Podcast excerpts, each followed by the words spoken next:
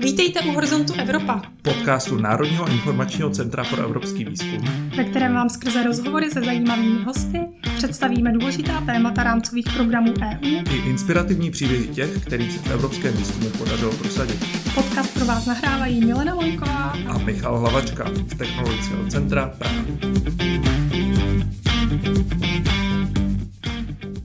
Dobrý den všem.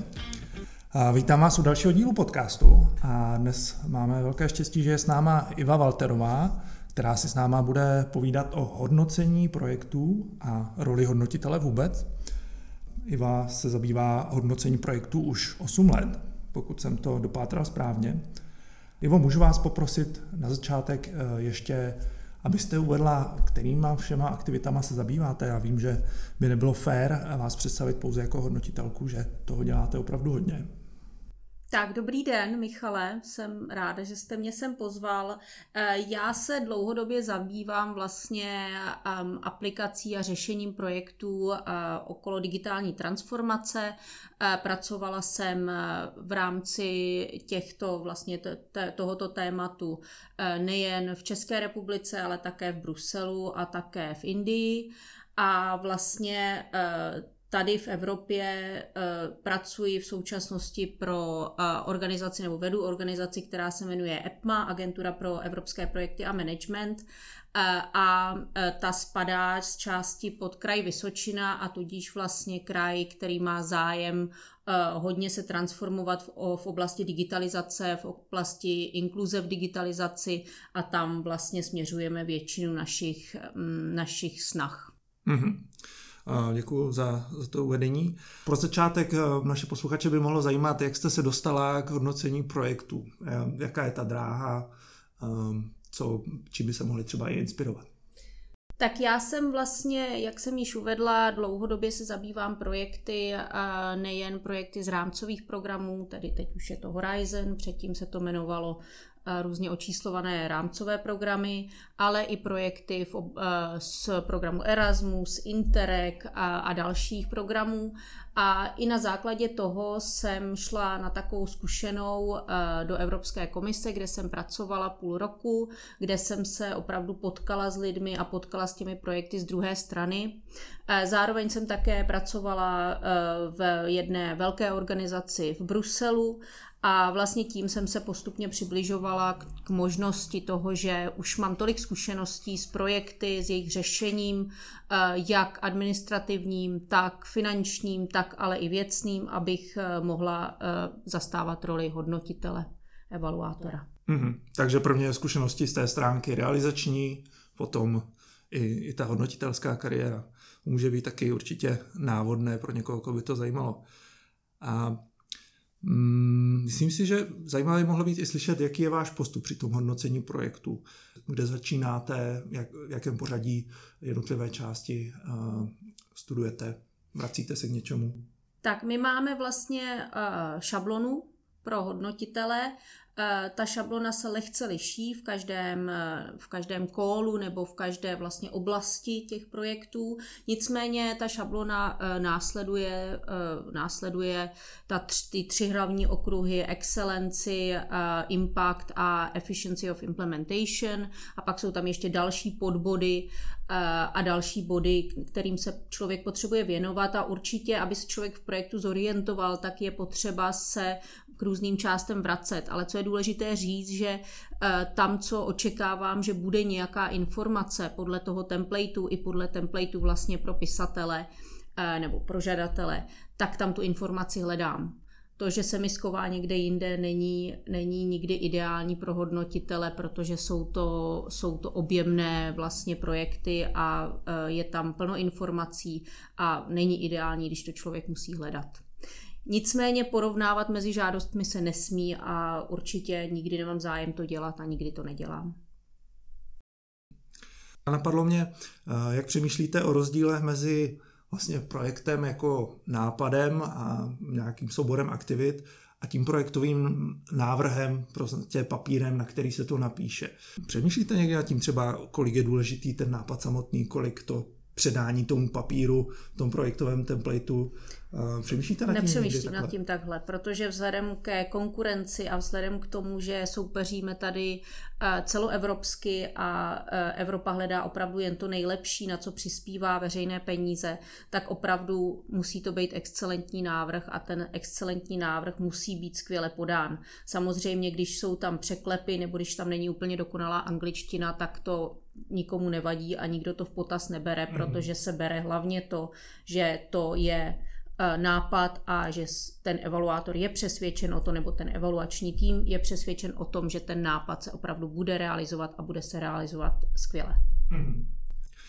A myslím si, že každého napadne, že byste nám mohla říct, co si myslíte po tom, co jste přečetla spoustu návrhů a hodnotila, by mohlo být takovým nejsnažším e, vylepšením co by se uplatnilo průřezově na ty projekty, které jste uh, viděla? Já si myslím, že když člověk píše projekt a z vlastní zkušenosti to říkám, tak aby ho měl co nejlepší, tak by na něj opravdu měl mít hodně času a měl mhm. by mít skvělé partnery, kteří vlastně k tomu také přispívají k tomu procesu, protože dělat věci na poslední chvíli eh, se nikdy nevyplácí a samozřejmě se o to všichni snažíme a málo to vychází, ale to je nejlépe, jak napsat opravdu dobrý projekt, eh, když má člověk ten skvělý nápad. Takže ta časová dotace. Když bychom to vzali po těch jednotlivých eh, částech, eh, v části excelence napadají vás nějaké nejčastější nedostatky, se kterými se setkáváte? Já si myslím, že tam je to o kvalitě nápadu hlavně. O tom, že opravdu víte, co ten nápad je, podpíšete ho dobře tak, aby, eh, aby člověk, který o tom v životě neslyšel teoreticky vlastně, aby, aby to pochopil a přesvědčíte toho člověka, že ten nápad budete realizovat tím, že ho nějakými podložíte nějakými, nějakými kvalitativními a kvantitativními, že vlastně dokážete, že, že se dostanete z bodu A do bodu B. Hmm. Tak. Ještě napadlo zeptat se na to balancování mezi nějakým ambiciozním cílem toho projektu a realizovatelností, dosažitelností těch cílů. Bývá někdy problém, že projekt je příliš ambiciózní, že se to může hodnotiteli zdát nerealizovatelné, nebo eh, naopak, že, že to je příliš blízko tomu aktuálnímu stavu, který už je považován za state of the art, eh, který by to měl překročit? Většinou je v kólu dáno, eh, z jakého state of the art se má vycházet a kam se máme dostat. To znamená, že to už je specifikováno a to už nad tím už není třeba polemizovat, pokud si to dostatečně ten žadatel nezdůvodní. Co se týče, pokud je projekt moc ambiciózní a opravdu není realizovatelný, tak zkušený hodnotitel to pozná a tím pádem není potřeba um, si vymýšlet vzdušné zámky a tvrdit, že dokážeme nedosažitelné, protože ten hodnotitel to pozná a ten projekt uh, to financování nedostane. A kdybych položil stejnou otázku i co se týče části Impact, jaké tam jsou nejčastější nedostatky? Tam musíme ukázat, že opravdu budeme mít ten správný dopad na ty cílové skupiny, které jsme si zvolili a že jsme si je zvolili správně. A ještě něco, co by vás napadlo pro tu poslední část, quality and efficiency of the implementation?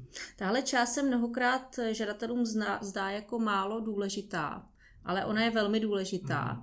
protože k tomu, aby evaluátor byl přesvědčen, že ten velmi kvalitní nápad, který, eh, který, kde, ke kterému máme ty správné cílové skupiny, naplánovali jsme ten správný dopad, že opravdu bude realizován, jak, se, jak, eh, jak slibujeme, tak eh, tam je potom strašně důležité, co vlastně plánujeme v té implementaci, tedy jaké jsme si zvolili konzorcium, jak budeme diseminovat či komunikovat nebo obojí, jakou budeme mít udržitelnost, kvalita managementu a tak dále a tak dále. Opravdu je to potřeba popsat, protože to mnohokrát mezi těmi excelentními nápady, excelentně napsanými může rozhodnout. Potom eh, samozřejmě důležitou součástí je rozpočet. A jakým způsobem eh, ho při tom eh, hodnocení reflektujete? Určitě je to součást hodnocení, e, nicméně já bych k tomu řekla asi to, že rozpočet se musí zdát a musí být realistický.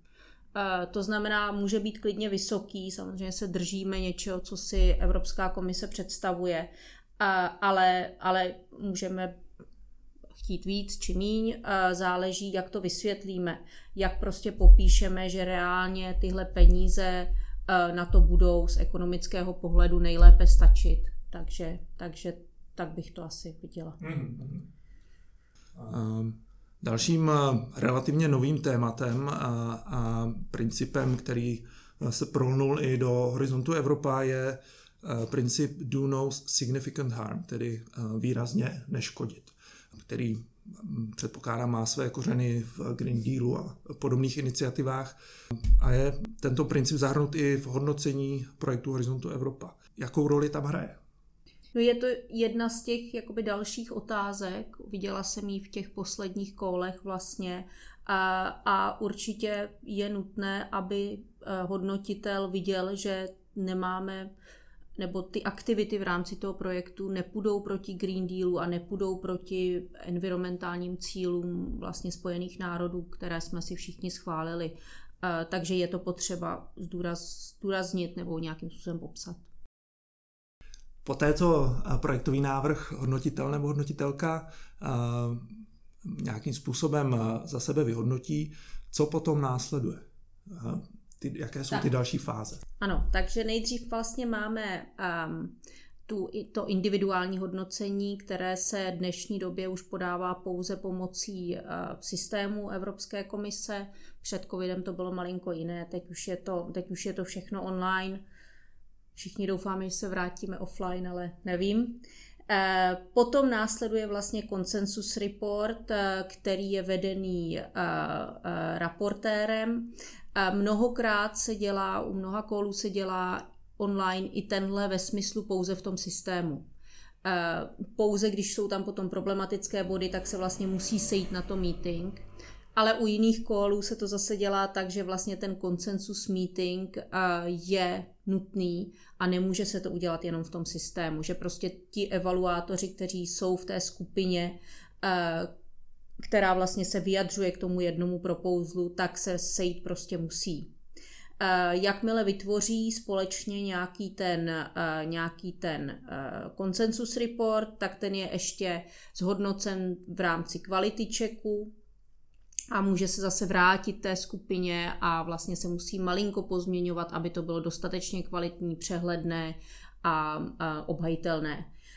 Zároveň u toho meetingu a vlastně u celého toho procesu může být uh, monitor. To znamená, že tam vlastně je člověk, který je nestraným pozorovatelem a, a dívá se na celý ten proces tak, aby to bylo všechno správně a korektně uh, děláno. Bude z toho pak psát report svůj vlastní, zase administrativní věc to je. No a potom, co tedy je ten konsensus report vytvořen, tak se sejde konsensus panel, což je panel úplně všech evaluátorů, kteří se účastní toho specifického kólu, takže je to mnohem širší než, ten, než vlastně jenom ten, eh, ta skupina, která se kouká na specifický, eh, na specifický proposal. A, a poté se vytvoří nějaký ranking proposalů, které by mohly být financovány. Jsou tam propouzly, které pravděpodobně financování dostanou a pak jsou propouzly, které jsou na waitlistu. E, nicméně e, nikdy tenhle ranking není ještě finální, protože ještě následuje etická evaluace návrhů, které potenciálně můžou být financovány e, a ještě existují administrativní čeky a pak teprve se vlastně e, informují e, ti žadatelé, jak dopadne. A vy sama jste někdy předsedala koncensus panelu? A kolik takový panel vlastně může mít, eh, kolik či, může čítat těch hodnotitelů? Jo, eh, tomu, tomu k jednomu, k jedné vlastně evaluaci jednoho propouzlu ano, eh, může mít mezi třemi, to znamená dva plus ten raportér, tam, kde většinou pracuju, tak jsou to tři evaluátoři a jeden raportér, který není ten z těch evaluátorů, ale může mít i pět eva, vlastně evaluátorů a toho raportéra a pak u toho je vždycky ještě zástupce komise, který to má nějakým způsobem moderovat. A potom ty velké panely, kde se sejdou všichni vlastně, kteří se na ten kol, na tom kole nějakým způsobem participovali, tak ty jsou předsedaný komisí. Mezi našimi posluchači možná budou i lidé, kteří už mají nějaké zkušenosti, to nějaké expertní oblasti nebo i z projekty Horizontu Evropa a možná by zvažovali sami tu dráhu hodnotitele, hodnotitelky. Ten začátek je celkem jednoduchý, vytvoření toho profilu experta, ale jak, jak se zviditelnit? Jak předejít situaci, že ten profil mám, ale nejsem nikdy osloven k hodnocení? Určitě je dobré mít zkušenosti přímo v tom programu, jak jste říkal, eh, je to velké plus, eh, je velké plus, když, eh, když je vidět ve vašem profilu, že víte, o čem vlastně ty propouzly jsou, že už jste je někdy vedl, vedla, tím pádem jste schopni potom také správně hodnotit. Zároveň je dobré mít expertízu, specifickou expertízu v rámci kolu, kam se tedy hlásíte. Je určitě dobré mít eh, profil v co největším detailu, a vlastně ho doplňovat pravidelně. Komise to i připomíná, když eh, vás osloví, jestli jste si doplnili profil, protože eh, mnohokrát nové věci děláte třeba v práci, ve vašem profesním, normálním profesním životě a to jsou věci, které jsou právě ty cutting edge věci, na které ta eh, komise se kouká a které vlastně hledá těch expertů. Ta role hodnotitele je teda docela náročná. Ehm, předpokládám, že tam je celá řada školení a nějakého know-how, které třeba nazbírat. Eh, to probíhá jak?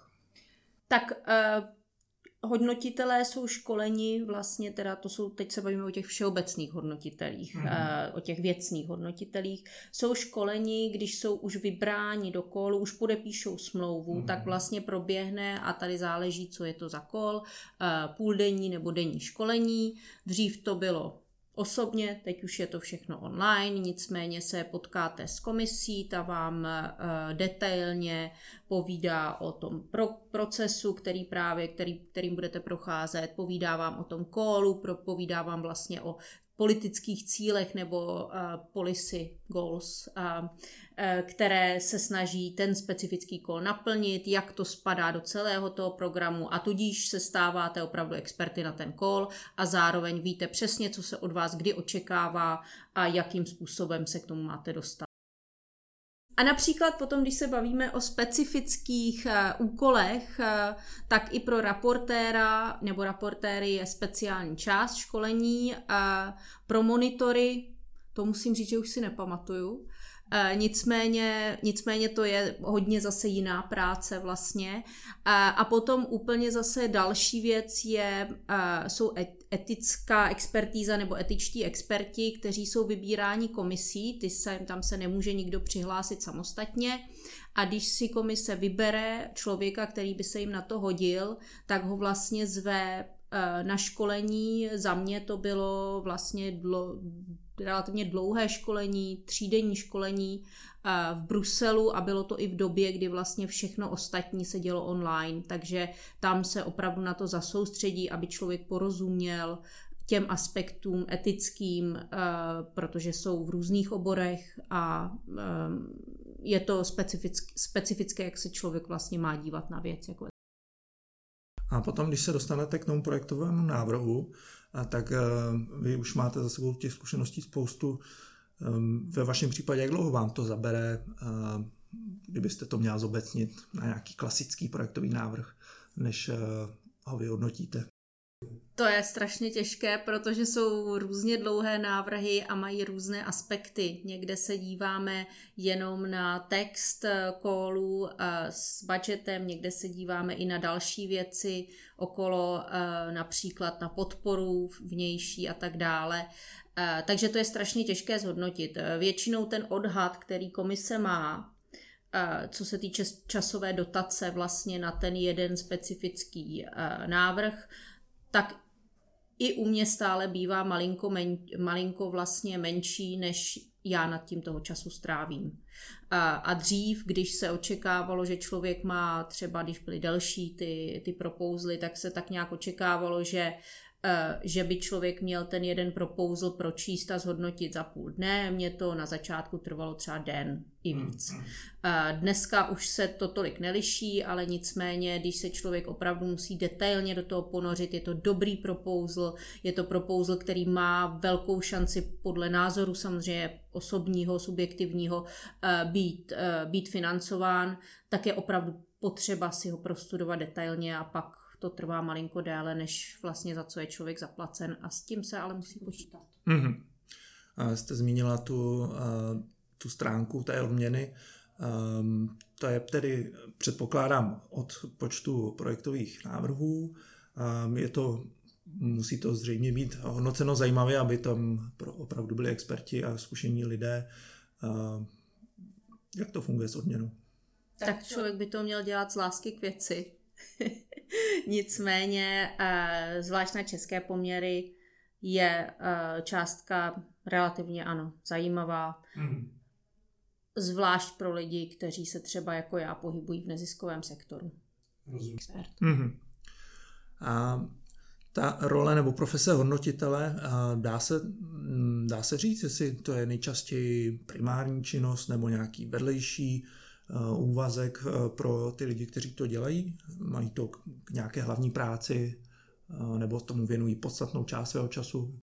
No, primární činnost to ani nesmí být, protože člověk musí mít vlastně, musí tu expertízu svou někde neustále čerpat, musí vlastně v tom svém oboru se neustále posunovat dál a to se neposunuje v rámci expertování.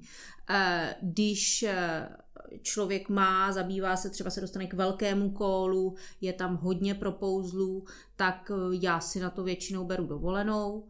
Eh, nevím, jestli to někdo zvládá u práce, ale moc si to nedovedu představit. Pak se to tedy stává na pár, na pár týdnů nebo na týden nebo víc eh, vlastně tím hlavním, co dělám. Dřív se jezdilo na ten týden nebo dva týdny vlastně eh, na ty konsensus meetingy, se jezdilo do Bruselu. To už se dnes neděje, nicméně člověk stejně musí vlastně být eh, k dispozici během toho týdne vlastně pořád.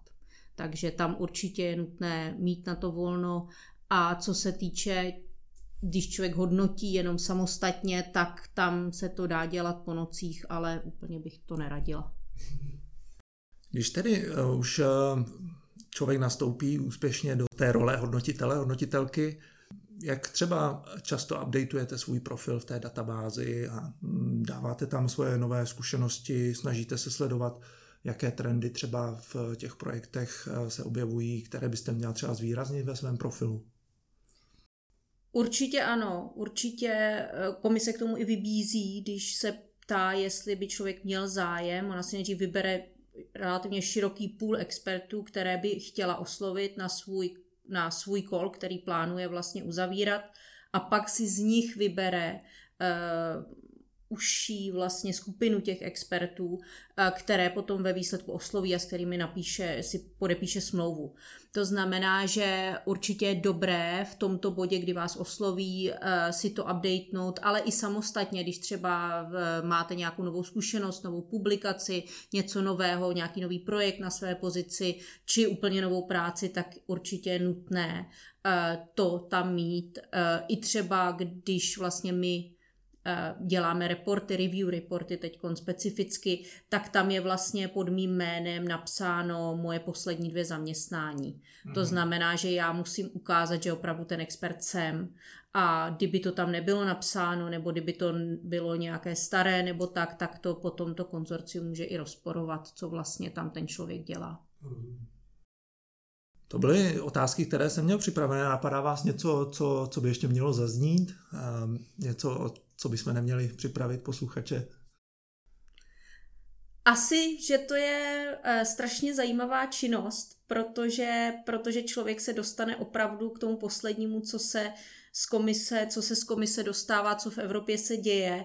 E, nicméně e, je taky strašně zajímavé být na té druhé straně a ty projekty řešit, takže e, není úplně nutné být evaluátorem, hodnotitelem, je nutné prostě se pohybovat v tom research and innovation a research, která, která vlastně benefituje nějakým způsobem Evropu a nás všechny.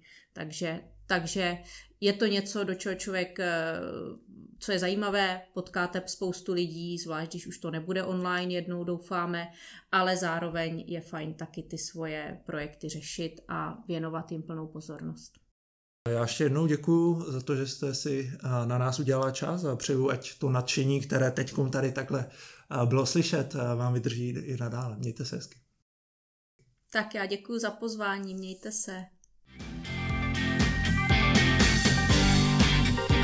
Více informací o rámcovém programu Horizont Evropa najdete na webu horizontevropa.cz a také na našem Twitteru Horizon EU potržítko Czech.